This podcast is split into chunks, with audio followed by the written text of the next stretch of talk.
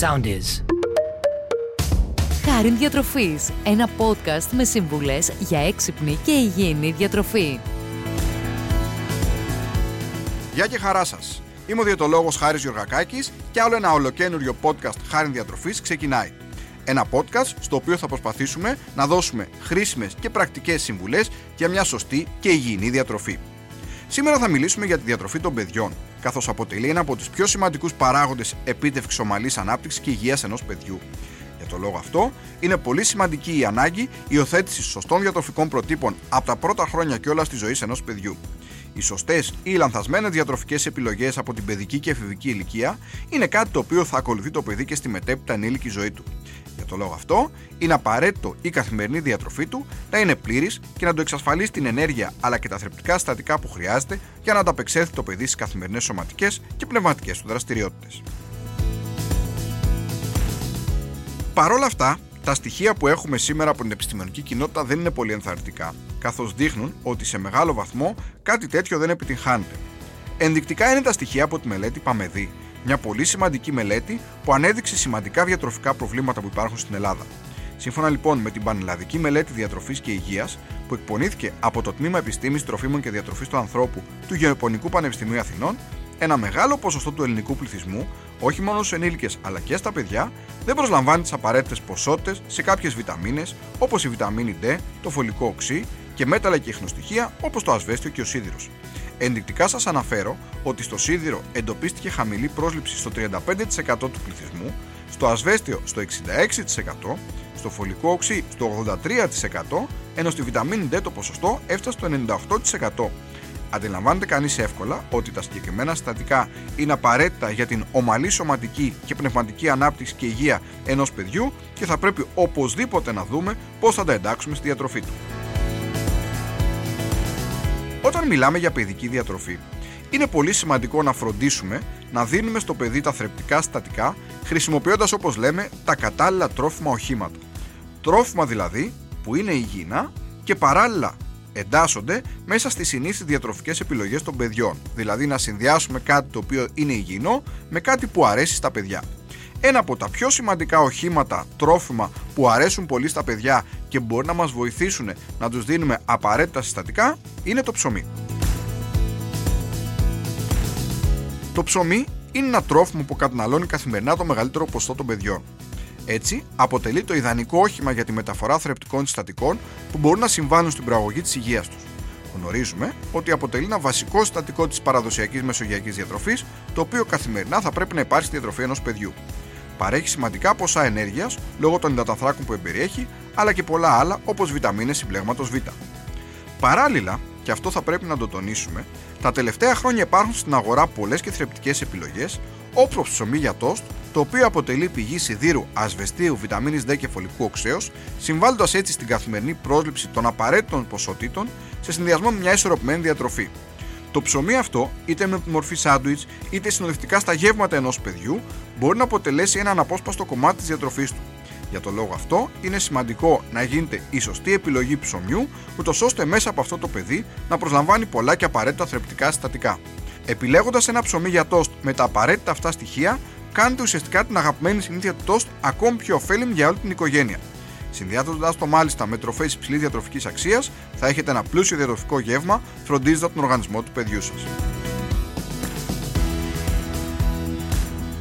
Όταν μιλάμε λοιπόν για το ψωμί, πέρα από τα βασικά γεύματα που μπορεί να υπάρχει ψωμί, ένα σημαντικό γεύμα και σε αυτό θα κάνουμε ιδιαίτερη αναφορά σήμερα είναι το κολατσιό. Το κολατσιό, το γνωστό μας δεκατιανό, αποτελεί ένα πάρα πολύ σημαντικό γεύμα για ένα παιδί. Η κατανάλωση ενός θρεπτικού και ισορροπημένου δεκατιανού είναι πολύ σημαντική καθώς μπορεί να εφοδιάσει το παιδί με την απαραίτητη ενέργεια και θρεπτικά συστατικά που χρειάζεται για να ανταπεξέλθει στις ανάγκες της ημέρας, ενώ παράλληλα φαίνεται ότι συμβάλλει στη βελτίωση της πνευματικής και σωματικής απόδοσης και στη διαμόρφωση υγιεινών διατροφικών συνηθιών. Αποτελεί στην ουσία ένα σημαντικό ενδιάμεσο γεύμα το οποίο έρχεται να καλύψει το κενό που δημιουργείται μεταξύ πρωινού και μεσημεριανού. Η καθημερινή κατανάλωση λοιπόν ενός ισορροπημένου κολατσιού, πέρα από τα μακροπρόθεσμα ωφέλη, εφοδιάζει το σώμα με ενέργεια που αποτελεί το βασικό καύσιμο του εγκεφάλου. Έτσι, το παιδί μπορεί να παραμένει συγκεντρωμένο και δραστήριο καθ' όλη τη διάρκεια της ημέρας. Παράλληλα, αποτρέπει την εμφάνιση κόπωση ή υποτονικότητας. Βέβαια, Ένα υγιεινό και ισορροπημένο πρωινό μπορεί να συμβάλλει και στην καλύτερη διαχείριση του βάρους ενός παιδιού, ενώ επιστημονικά στοιχεία δείχνουν ότι μπορεί να αποτελέσει και μια σημαντική πηγή βιταμινών, μετάλλων και ιχνοστοιχείων. Ο καλύτερος τρόπος για να διασφαλίζετε ένα υγιεινό και ισορροπημένο κολασιό είναι να το προετοιμάζετε από το σπίτι. Έτσι, ένα σωστό κολατσιό θα πρέπει να δίνει ενέργεια, άρα να περιέχει πηγή υδατανθράκων όπως το ψωμί.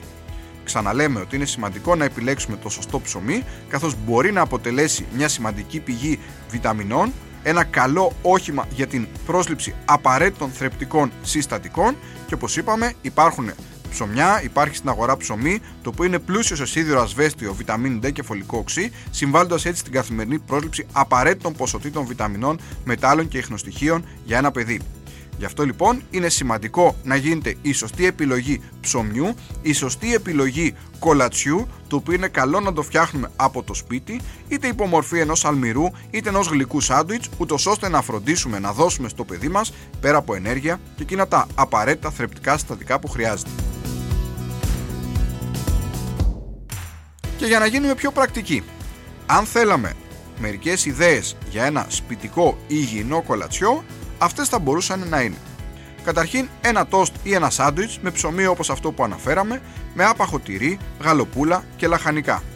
Θα μπορούσαμε αντί για γαλοπούλα, στο σάντουιτς ή στο τόστ που θα δώσουμε στο παιδί μας για το σχολείο για τη δραστηριότητά του, εκτός από τυρί να έχει μέσα και ένα αυγό βραστό.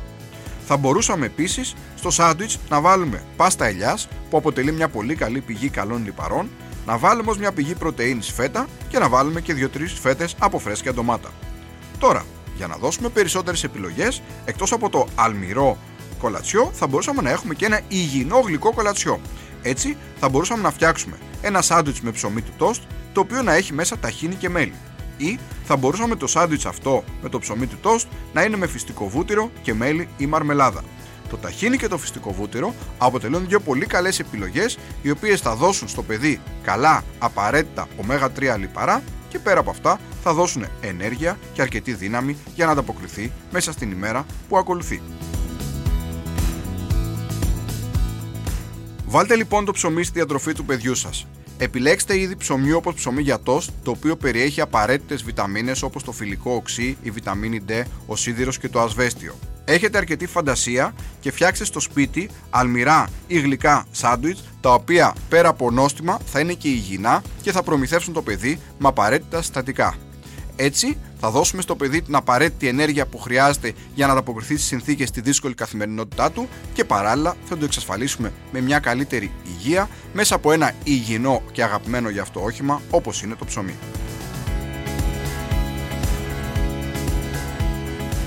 Άλλο ένα podcast χάρη διατροφής φτάνει στο τέλος του. Μιλήσαμε για τη διατροφή και ειδικότερα για μια ιδιαίτερη ομάδα πληθυσμού όπως είναι τα παιδιά. Μέχρι το επόμενο, σας έχουμε να είστε πάντα καλά και να προσέχετε την υγεία σας.